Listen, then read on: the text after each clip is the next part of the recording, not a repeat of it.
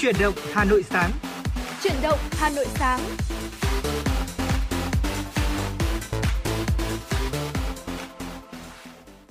Xin được mến chào quý vị thính giả, nhạc hiệu quen thuộc của truyền động Hà Nội sáng đã vang lên và chúng ta sẽ đồng hành cùng với nhau trong buổi sáng thứ hai đầu tuần trong khung giờ quen thuộc từ 6 giờ 30 đến 7 giờ 30 và người đồng hành cùng quý thính giả là Quang Minh và Thu Minh.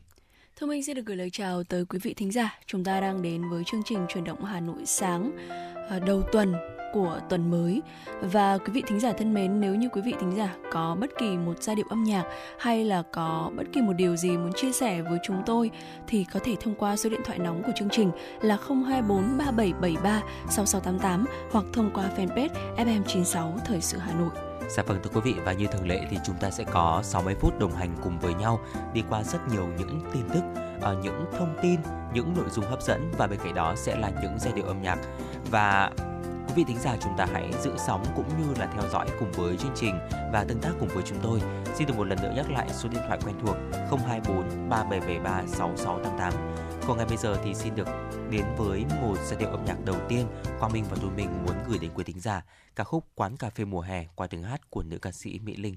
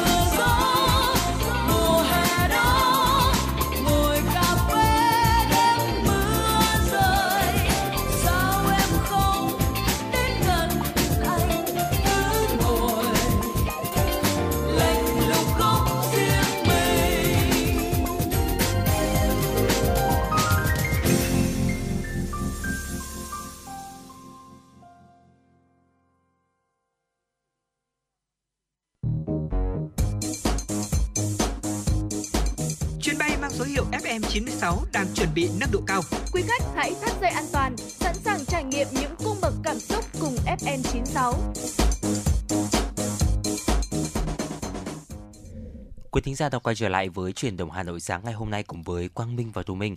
Và ngay bây giờ sẽ là phần điểm tin.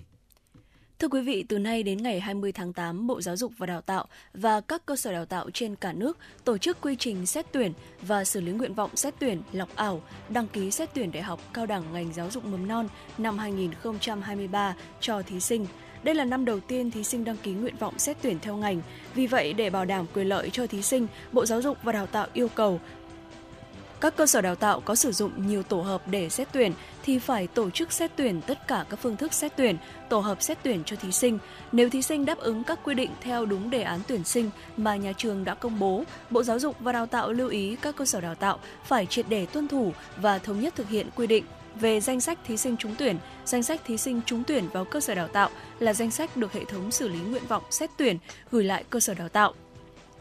Trên cơ sở danh sách thí sinh dự kiến trúng tuyển do cơ sở đào tạo tải lên hệ thống sau khi lọc ảo lần cuối cùng vào ngày 20 tháng 8 năm 2023, các cơ sở đào tạo tuyệt đối không được điều chỉnh danh sách thí sinh trúng tuyển chính thức này. Gần hết thời hạn xử lý các trường hợp vi phạm đất đai xảy ra trong năm 2022 theo chỉ đạo của Ủy ban nhân dân huyện Ứng Hòa, thế nhưng đến nay, Ủy ban nhân dân xã Đồng Tiến vẫn đang trong quá trình hoàn thiện hồ sơ, lập kế hoạch tổ chức cưỡng chế. Trong số này có 12 trường hợp tự ý chuyển đổi đất từ đất trồng cây hàng năm sang đất phi nông nghiệp. Một trường hợp vừa tự ý chuyển đổi từ đất trồng cây hàng năm sang đất phi nông nghiệp, vừa xây dựng công trình trong hành lang đê. Ba trường hợp lấn chiếm đất công.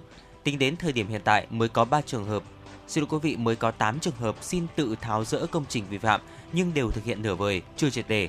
Các trường hợp còn lại chưa được xử lý dù hầu hết đã được Ủy ban nhân dân xã Đồng Tiến ban hành quyết định áp dụng biện pháp khắc phục hậu quả do hành vi vi phạm hành chính gây ra, quyết định cưỡng chế, Đối với một số trường hợp lấn chiếm đất công, xây dựng công trình trong hành lang đê tả sông đáy, Ủy ban nhân dân xã Đồng Tiến tiếp tục mời các cơ quan chức năng về xác định rõ thẩm quyền, hoàn thiện hồ sơ xử lý theo quy định.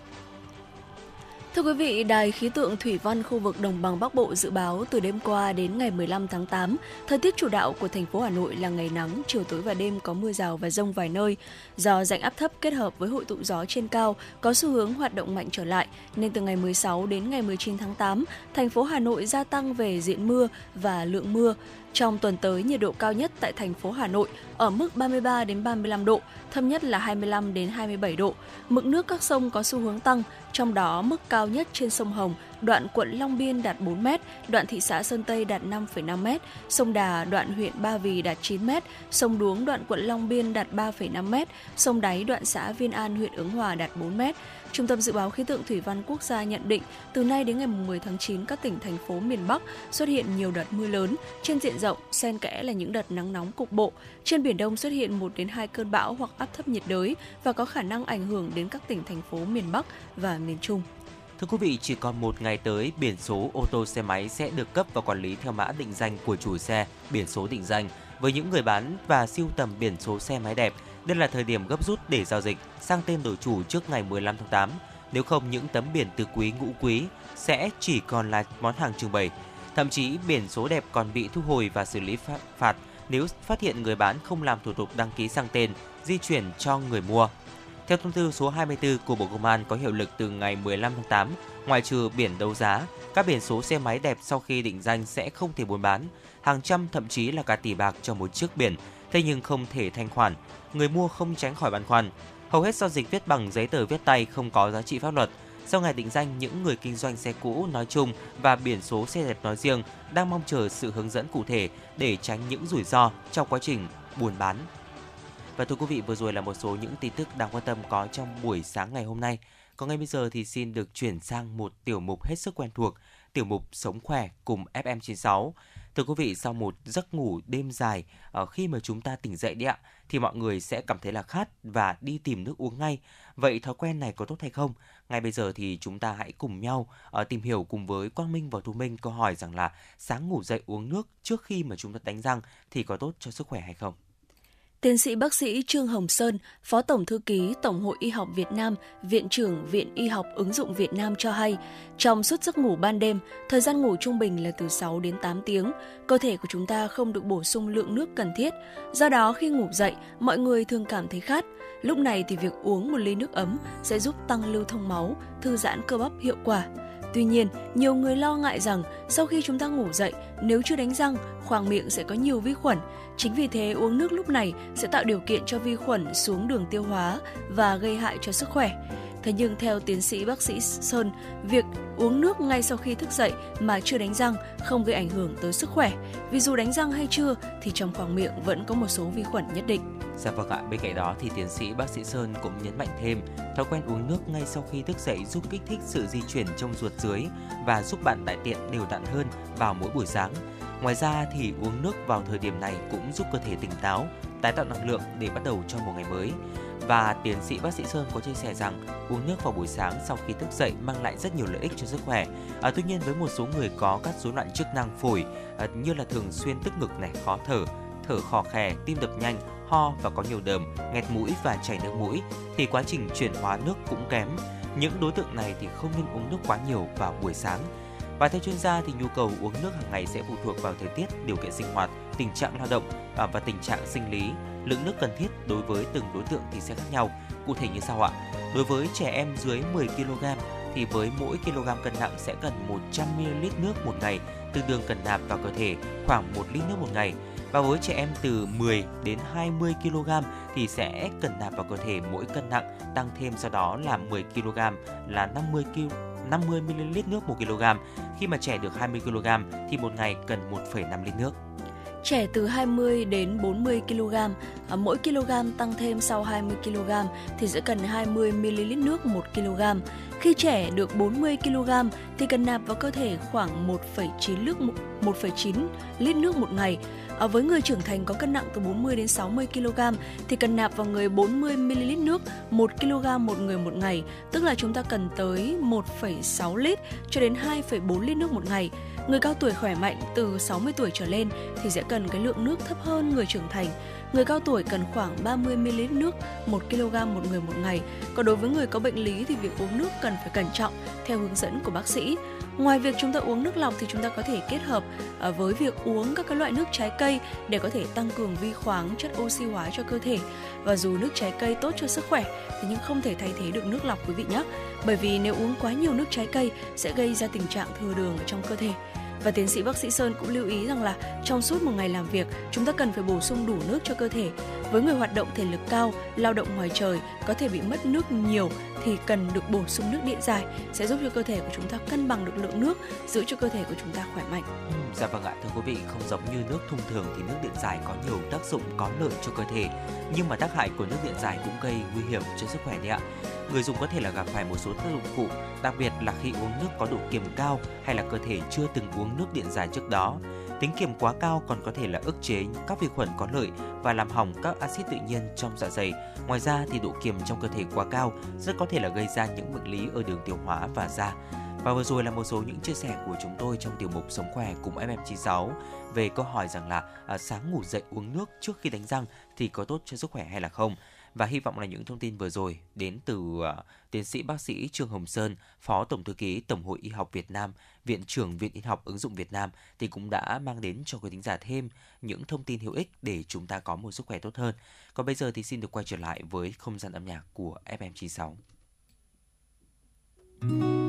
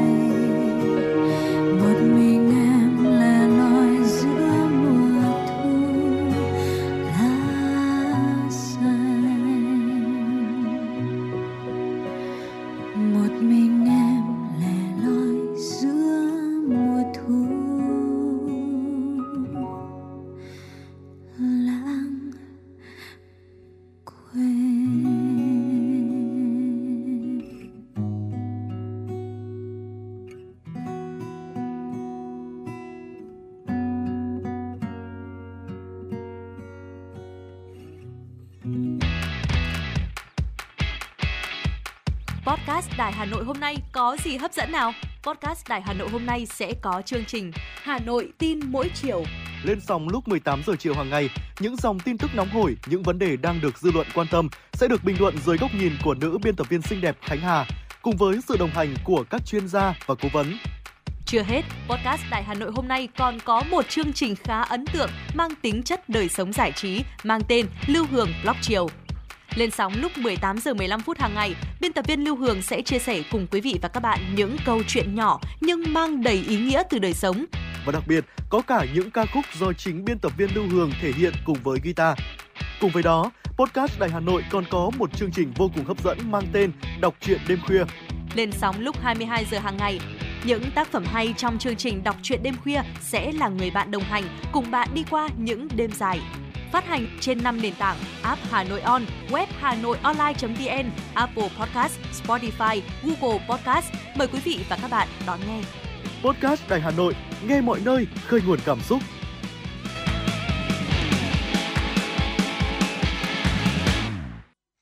Quý thính giả đã quay trở lại với chuyển động Hà Nội sáng cùng với Quang Minh và Thu Minh và quý vị thính giả chúng ta hãy nhớ rằng là chúng ta sẽ có hai kênh tương tác để có thể là kết nối cùng với nhau trong khung giờ sáng ngày hôm nay. Đó chính là số điện thoại 024 3773 6688 và fanpage FM 96 Thời sự Hà Nội quý vị nhé. Còn ngay bây giờ thì xin được tiếp tục với những tin tức đáng quan tâm. Quý vị và các bạn thân mến, ngay sau đây chúng ta sẽ cùng đến với những ờ, tin tức tiếp theo do biên tập viên Lan Hương thực hiện. Thưa quý vị và các bạn, dù đã có nhiều loại thuế phí liên quan đến bảo vệ môi trường, Bộ Tài chính vẫn muốn thu thêm phí khí thải với các doanh nghiệp sản xuất gang thép, hóa chất, tái chế, nhiệt điện, xi măng. Mức phí cố định đối với các cơ sở xả khí thải là 3 triệu đồng một năm, còn đối với phí biến đổi, Bộ Tài chính trình chính phủ quy định mức phí biến đổi từ 500 đến 800 đồng một tấn đối với bốn chất gây ô nhiễm môi trường là bụi tổng, oxit nitơ, oxit lưu huỳnh và carbon monoxide. Theo Bộ Tài chính, phí bảo vệ môi trường đối với khí thải là khoản thu mới. Bộ Tài chính dự kiến khi thực hiện chính sách này làm tăng thêm khoảng 1.200 tỷ đồng một năm cho ngân sách nhà nước. Số tiền này góp phần khắc phục tình trạng ô nhiễm môi trường không khí tại địa phương nơi có nguồn thải gây ô nhiễm. Thưa quý vị, sau khi giá gạo xuất khẩu tăng, giá gạo ở hầu hết các chợ truyền thống ở thành phố Hồ Chí Minh đều tăng. Nguồn cung gạo từ các tỉnh đồng bằng sông Cửu Long cho các chợ truyền thống ở thành phố Hồ Chí Minh cũng hạn chế hơn trước. Tuy nhiên, nhiều hệ thống siêu thị, điểm bán hàng bình ổn thị trường, giá gạo vẫn giữ ổn định, thực hiện tốt chương trình bình ổn. Giá gạo tăng nên một số người mua nhiều hơn trước để dự trữ. Trước đây mỗi lần họ mua khoảng từ 10 đến 20 kg dùng cho một tháng, thì hiện nay mua từ 40 đến 50 kg Tuy nhiên, nhiều tiểu thương ở thành phố Hồ Chí Minh cho biết, nguồn cung gạo từ các tỉnh đồng bằng sông Cửu Long cho thành phố Hồ Chí Minh hạn chế hơn trước. Trước đây họ đặt gạo ngày hôm trước hôm sau đã có hàng, số lượng bao nhiêu cũng có, nhưng giờ muốn mua nhiều cũng khó. Tuy nhiên, đây là mặt hàng tiêu dùng thiết yếu thuộc chương trình bình ổn thị trường của thành phố.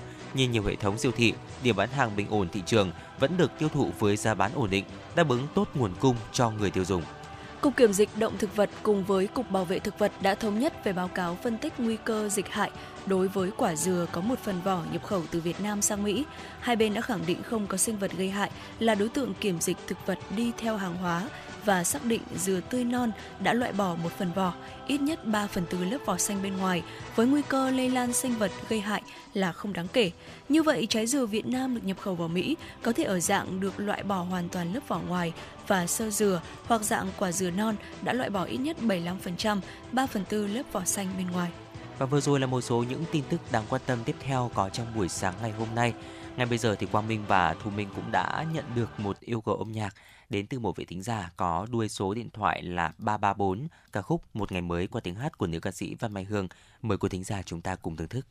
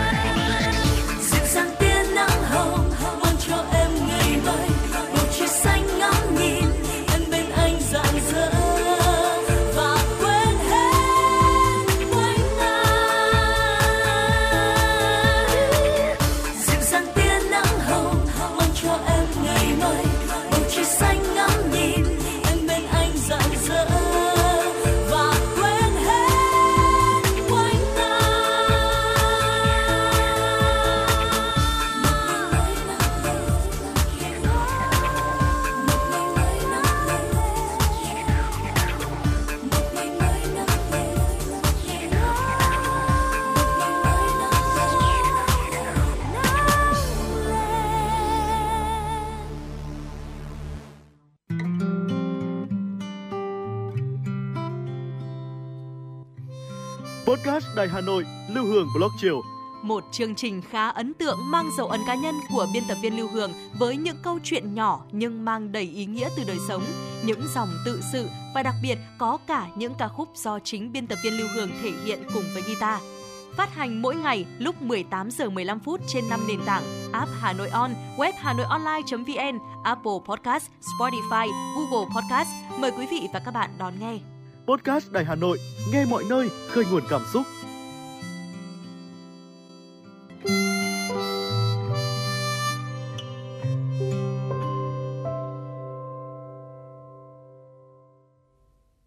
Quý thính giả đang quay trở lại với chuyển động Hà Nội sáng và ngày bây giờ sẽ là tiểu mục hết sức quen thuộc, tiểu mục ký ức Hà Nội thưa quý vị. Ở ngày hôm nay thì hãy cùng chúng tôi tìm hiểu về những uh, tên làng xưa của Hà Nội. Thưa quý vị, làng ban đầu là nơi tụ cư của một nhóm người thân thích, tuy nhiên rất khó xác định chữ làng xuất hiện cụ thể vào thời gian nào. Thời kỳ Bắc thuộc, người Việt gọi một làng hay một vùng bắt đầu bằng chữ kẻ, sau chữ kẻ chỉ có một từ, kẻ là từ Việt cổ. Người xưa đặt tên làng thường dựa vào đặc điểm nổi bật của khu vực đó hay lấy tên và họ của người khai khẩn đất hoang lập ra làng, có khi là dựa vào nghề. Phía nam kinh thành Thăng Long trồng nhiều cây mai nên các làng ở vùng này đều có chữ mai như Mai Động, Tương Mai, Hoàng Mai và Hồng Mai. Tuy nhiên, dân chúng gọi nôm na là các làng mơ hay kẻ mơ. Phía tây kinh thành có các làng Bái Ân, Yên Thái, Nghĩa Đô, Trích Dài, Hồ Khẩu, gọi nôm là kẻ bưởi vì có thuyết cho rằng đoạn sông Tô Lịch chảy qua khu này có nhiều bưởi giạt vào bờ. Chỉ các làng cổ mới bắt đầu bằng chữ kẻ như kẻ vẽ, kẻ noi, kẻ giàn, kẻ cót, kẻ láng, kẻ lủ, kẻ vọng. Vị trí được dùng để đặt tên lấy Hoàng Thành làm trung tâm. Kinh thành Thăng Long có tổng thượng Trung Hạ, Nội và cả phương hướng như Đông, Đoài, Tả, Hữu cũng thành tên làng, tên xóm. Thời kỳ Bắc thuộc, nhà Đường lập An Nam, đô hộ phủ. Đặt cấp hành chính gồm phủ, huyện, cuối cùng là hương xã. Hương tương đương như xã thế nhưng lớn hơn về diện tích và số hộ, số dân. Chữ hương ghép với chữ quê thành quê hương, dành từ chung chỉ nơi người ta sinh ra và sinh sống ở đó. Dưới hương, xã là trạ. Trạ không phải là cấp hành chính. Theo nhà nghiên cứu ngôn ngữ, Phó giáo sư tiến sĩ Phạm Văn Tình, trạ là từ cổ có nghĩa là xóm. Ở Hà Nội xưa có tục kết trạ, tức là các làng cùng thờ một vị thành hoàng giao hảo với nhau. Vào ngày hội, làng này rước sang làng kia, mỗi làng giữ mũ áo của thần một năm. Dạ vâng thưa quý vị, cũng như triều Lê, dưới triều Nguyễn, thôn là cấp hành chính cuối cùng, không phải làng. Huyện Thọ Sương và Vĩnh Thuận xưa tương ứng với quận Hoàn Kiếm và một phần quận Ba Đình ngày nay, không gọi là xã mà gọi là phường, song dưới phường lại là thôn. Có một điều thú vị, dù gọi thôn nhưng sách Đại Nam thực lục, chính sử của triều Nguyễn viết, nước là hợp của làng mà thành, từ làng mới đến nước. Dạy dân liên tục, vương trình lấy làm lấy làm là trước. À, tuy tương đương với làng về số hộ, số dân hay là diện tích, nhưng thôn khác làng. Thôn có thể là nơi người nhiều người đến cự tu. Thời kỳ trung đại, một làng truyền thống điển hình là một tập hợp những người có thể có cùng huyết thống, cùng phương kế sinh nhai trên một vùng đất nhất định. Thôn thì mới có đình, chùa hoặc không có, thế nhưng đã là làng thì dứt khoát phải có đình chùa. Người ta đi chiến đấu trước hết vì làng, người ta làm những điều tốt đẹp cũng vì làng. Người làng thành đạt, xả thân vì nước, khi trở về được đón tiếp long trọng vì họ làm vinh quang cho làng. Làng trọng lệ luật hơn, trọng lệ hơn là luật.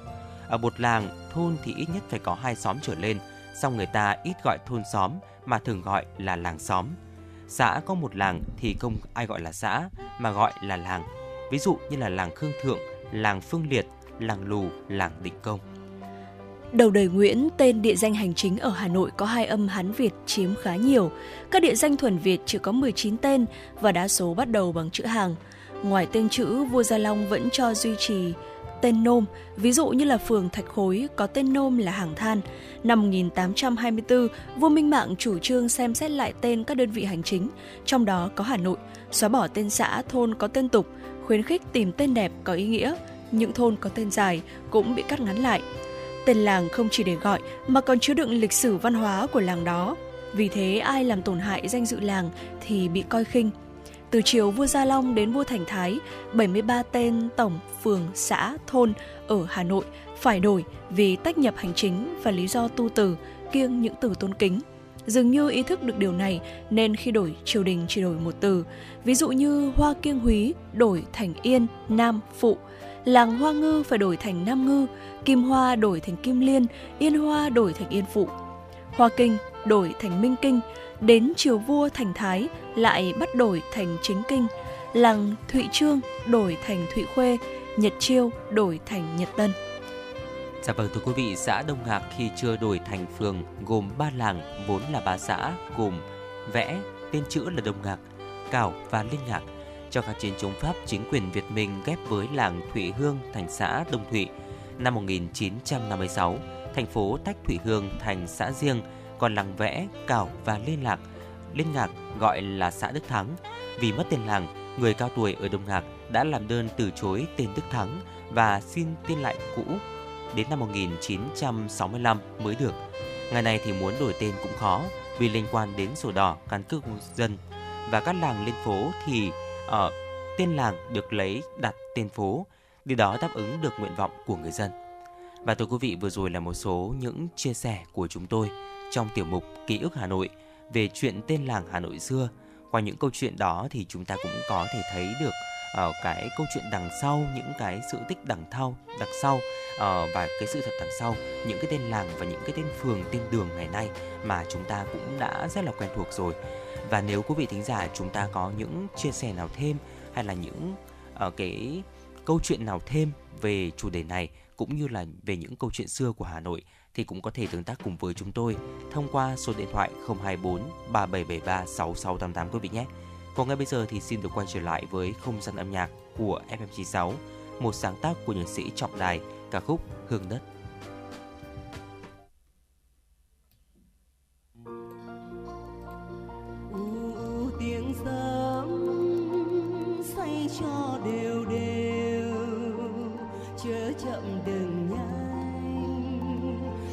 Cho vỏ chấu tan tành cho thân hạt gạo nguyên lành chuỗi rơi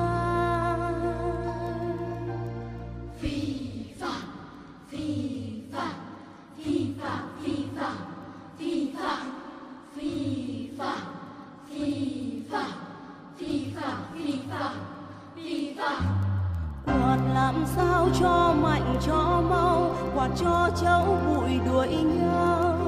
Cho thân hạt gạo sạch lau mỗi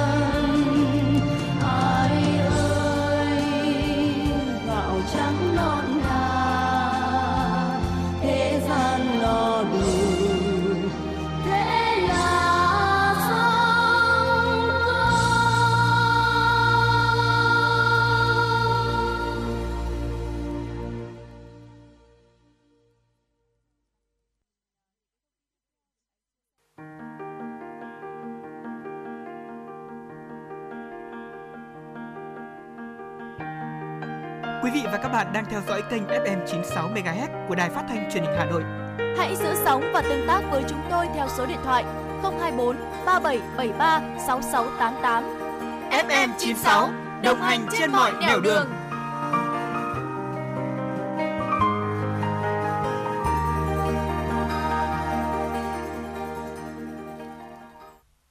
Xin được chuyển sang những tin tức quốc tế đáng chú ý. Thưa quý vị, các vụ cháy rừng lan nhanh trên đảo Maui, Hawaii đã giết chết gần ít nhất 93 người, trở thành thảm họa cháy rừng gây chết người nhiều nhất tại Mỹ trong 100 năm qua. Theo cơ quan quản lý khẩn cấp Liên bang Mỹ, chi phí để xây dựng lại thị trấn Lahaina, đảo Maui ước tính khoảng 5,5 tỷ đô la Mỹ với hơn 2.200 công trình bị hư hại hoặc phá hủy và hơn 850 hecta bị thiêu rụi, Reuters hôm qua đưa tin. Tác động đến môi trường ở Maui dự kiến cũng rất nghiêm trọng.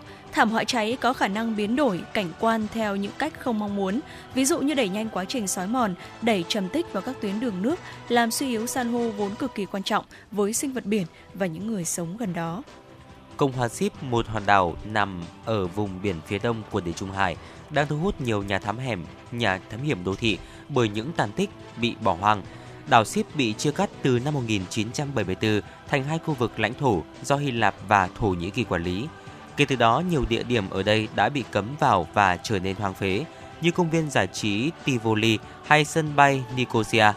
Nhưng chính những điều đó lại khiến nhiều người đam mê khám phá và mạo hiểm đổ xô đến hòn đảo này trong những năm gần đây. Tuy nhiên, việc tham quan những địa điểm bỏ hoang này đa phần là trái pháp luật và tiềm ẩn nhiều nguy hiểm. Mới đây, Trung Quốc bắt hơn 160 lãnh đạo các bệnh viện trong cuộc điều tra chống tham nhũng nhằm vào lĩnh vực y tế trong chống dịch COVID-19. Các phương tiện truyền thông nhà nước Trung Quốc cho biết, các điều tra viên nhằm vào trên 150 giám đốc và bí thư đảng ủy tại các bệnh viện trong chiến dịch chống tham nhũng từ đầu năm đến nay. Nhưng các số liệu của South China Morning Post cho thấy tổng số người bị điều tra có thể đã lên tới 168 trong tuần này. Chính phủ Trung Quốc đã chuyển hướng sang điều tra lĩnh vực y tế sau khi xuất hiện một loại một loạt thông tin về việc các công ty y tế hối lộ quan chức các bệnh viện công. nỗ lực loại bỏ tham nạn tham nhũng trong hệ thống y tế của Trung Quốc đã làm rúng động lĩnh vực kinh doanh dược phẩm, làm giá cổ phiếu của các công ty dược phẩm giảm 67,5 tỷ nhân dân tệ trong hai tuần qua. Cơ quan Thời tiết Quốc gia của Mỹ đã đưa ra dự báo về nguy cơ El Nino tiếp diễn khắp khu vực Bắc bán cầu trong khoảng thời gian từ tháng 12 năm 2023 đến tháng 2 năm 2024. Với những diễn biến thời tiết gần đây, các nhà dự báo tin chắc hơn về nguy cơ tái diễn El Nino ở mức độ trầm trọng hơn, với nhiệt độ có thể gia tăng 1,5 độ C hoặc hơn trong thời gian từ tháng 11 năm 2023 đến tháng 1 năm 2024. El Nino có thời gian kéo dài thường từ 8 đến 12 tháng hoặc lâu hơn. Biến đổi khí hậu làm cho hiện tượng El Nino xuất hiện với tần suất ngày càng nhiều hơn, trở thành một thách thức lớn đối với tất cả các quốc gia trên thế giới khi phải tìm cách ứng phó với các thảm họa thiên nhiên như nắng nóng, khô hạn và mưa lũ. Trong những ngày này, nếu đến với nước Bỉ, trung tâm châu Âu, bạn có thể ghé thăm tòa thị chính Bruxelles đắm chìm trong thế giới hoa. Việc trang trí hoa cho tòa thị chính nằm trong lễ hội hoa. Nhiều nghệ nhân cắm hoa giỏi nhất trên khắp nước Bỉ và các nước đã trang trí khoảng 15 phòng của tòa thị chính Bruxelles để vinh danh một đặc sản khác của Bỉ, đó là chủ nghĩa siêu thực và những họa sĩ vĩ đại của phong cách này. Lễ hội hoa đưa du khách đến với một cuộc dạo chơi trong hoa, bắt đầu bằng tác phẩm đã tưởng tượng ra một con chim thiên đường lung linh, được cuốn trong chiếc lá bện theo nghệ thuật Janun truyền thống. Sau đó, cầu thang dẫn du khách đến các phòng dưới cơn mưa hoa từ những bình tưới bằng kim loại hay một không gian khác là phòng cưới phủ một màu trắng tinh khôi của nhiều loại hoa tươi kết hợp với lông chim. Và vừa rồi là một số những tin tức đáng quan tâm có trong buổi sáng ngày hôm nay do biên tập viên Lan Hương thực hiện. Còn ngay bây giờ thì xin được quay trở lại với không gian âm nhạc, một sáng tác của nhạc sĩ Cai Đinh, ca khúc Như loài mèo. Và ngay sau ca khúc này thì chúng tôi sẽ quay trở lại với tiểu mục Cà phê sáng.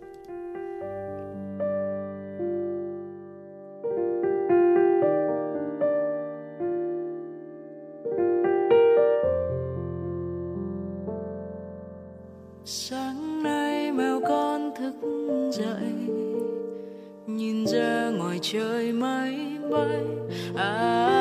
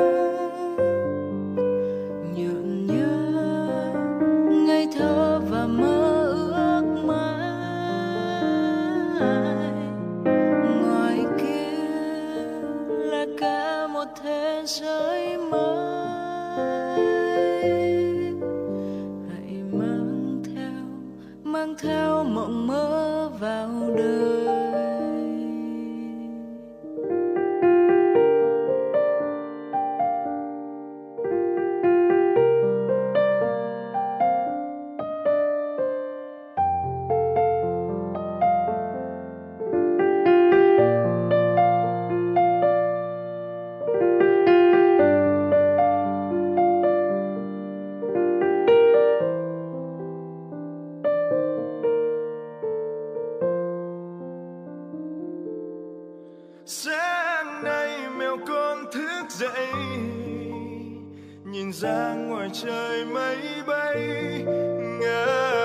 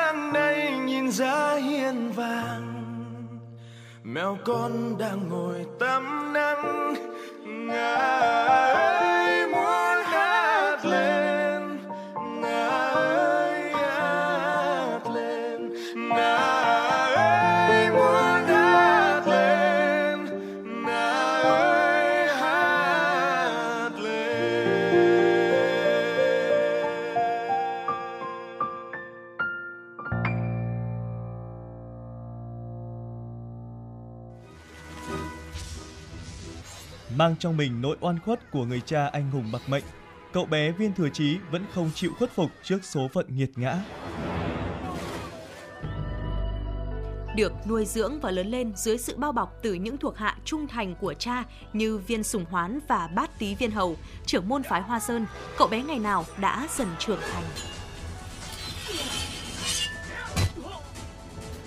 Tưởng chừng cuộc đời cứ như vậy trôi đi, nhưng trong một lần tình cờ phát hiện cây kim xà kiếm và bí quyết võ công thượng thừa, cuộc đời cậu đã hoàn toàn đổi khác, trở thành kẻ thù của một thế lực lớn trên giang hồ, phái Thạch Lương của Ôn Gia Bảo.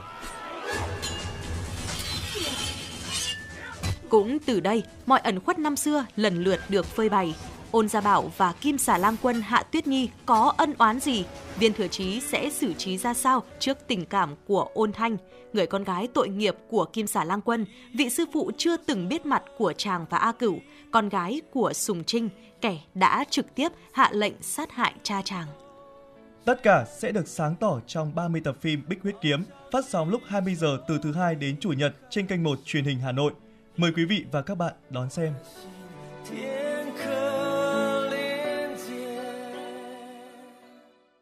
Quý thính giả đang quay trở lại với chuyển động Hà Nội sáng và ngay bây giờ sẽ là một ly cà phê sáng Quang Minh và Thu Minh muốn uh, thưởng thức cùng quý thính giả.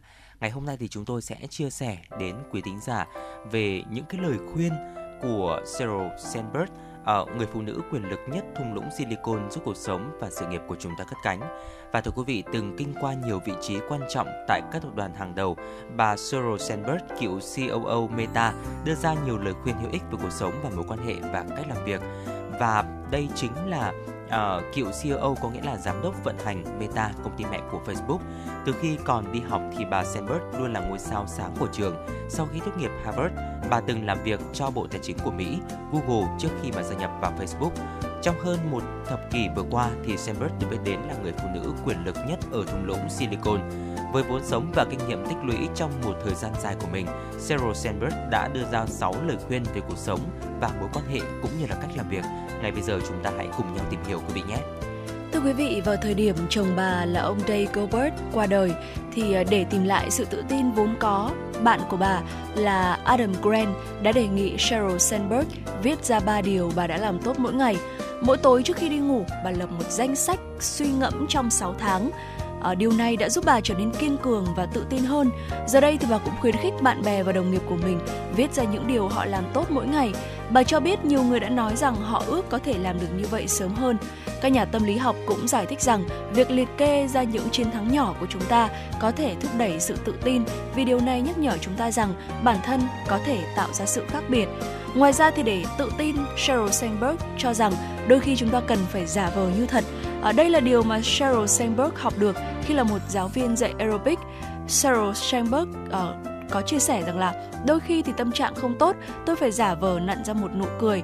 Thật kỳ diệu sau một giờ giả vờ cười thì tôi cũng tươi tắn hẳn thì tôi cũng tươi tắn hẳn lên và chỉ riêng cái việc thay đổi tư thế cũng có thể ảnh hưởng đáng kể đến sự thay đổi thái độ chẳng hạn như là tạo tư thế mạnh mẽ duỗi chân tay và mở rộng không gian mà cơ thể chiếm giữ miễn là 2 phút sau hormone gây căng thẳng cortisol sẽ giảm và chúng ta sẽ cảm thấy thoải mái hơn và để nắm lấy cơ hội của mình thì chúng ta phải có sự tự tin hoặc ít nhất là giả vờ tự tin thế nhưng đừng thổi phồng sự tự tin của chúng ta thành kiêu ngạo hay khoác lác không ai thích một người tự đại dù là đàn ông hay phụ nữ Dạ vâng ạ, và đó là lời khuyên đầu tiên, viết ra ba điều chúng ta làm tốt mỗi ngày để có thể là lấy lại sự tự tin.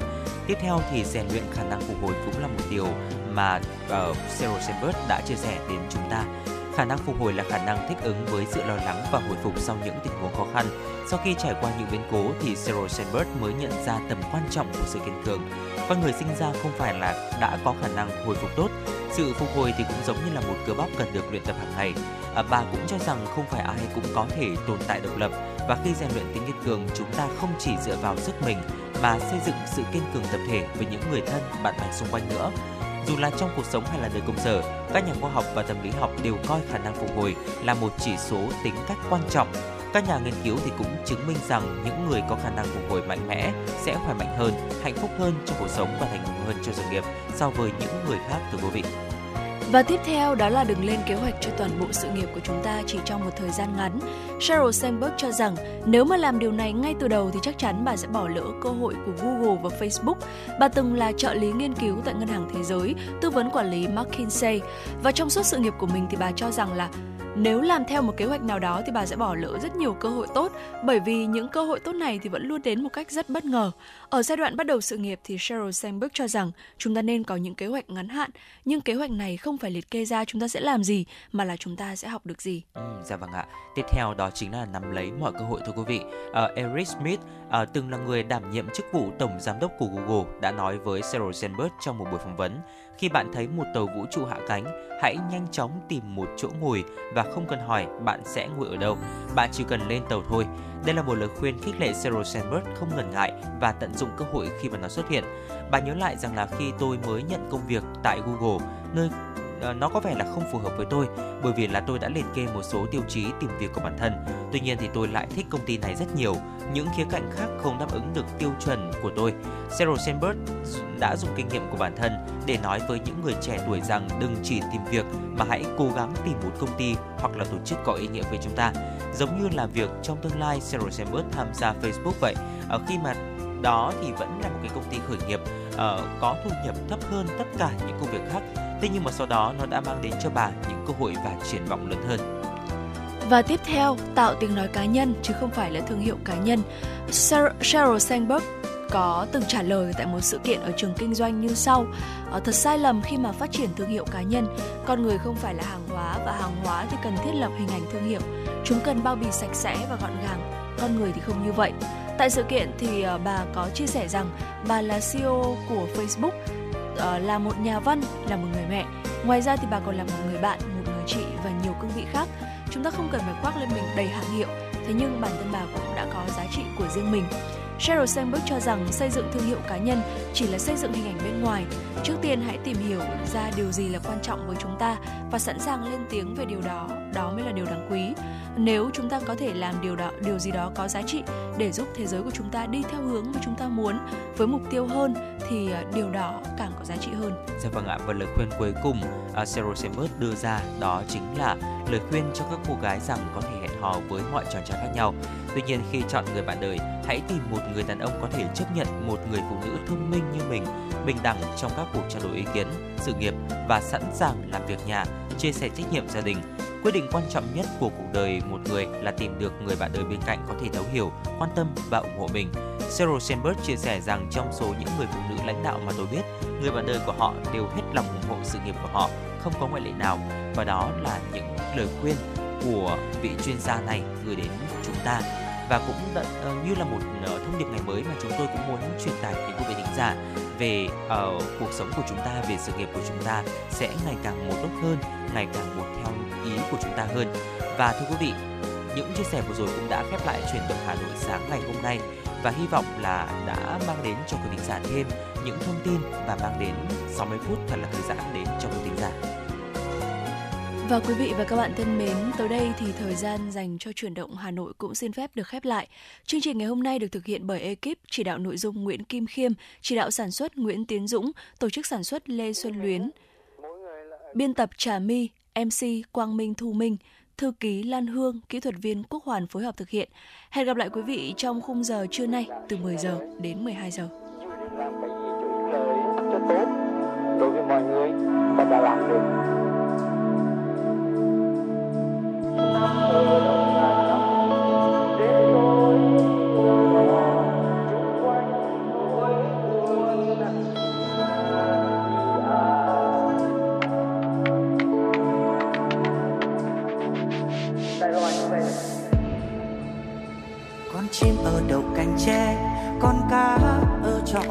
trong khe nước nguồn cành tre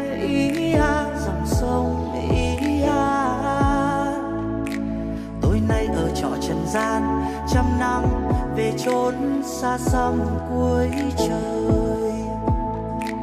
Ia ia ia, a. Xưa kia ở động miền xa, cơn gió ở trọ bao la đất trời. Miền xa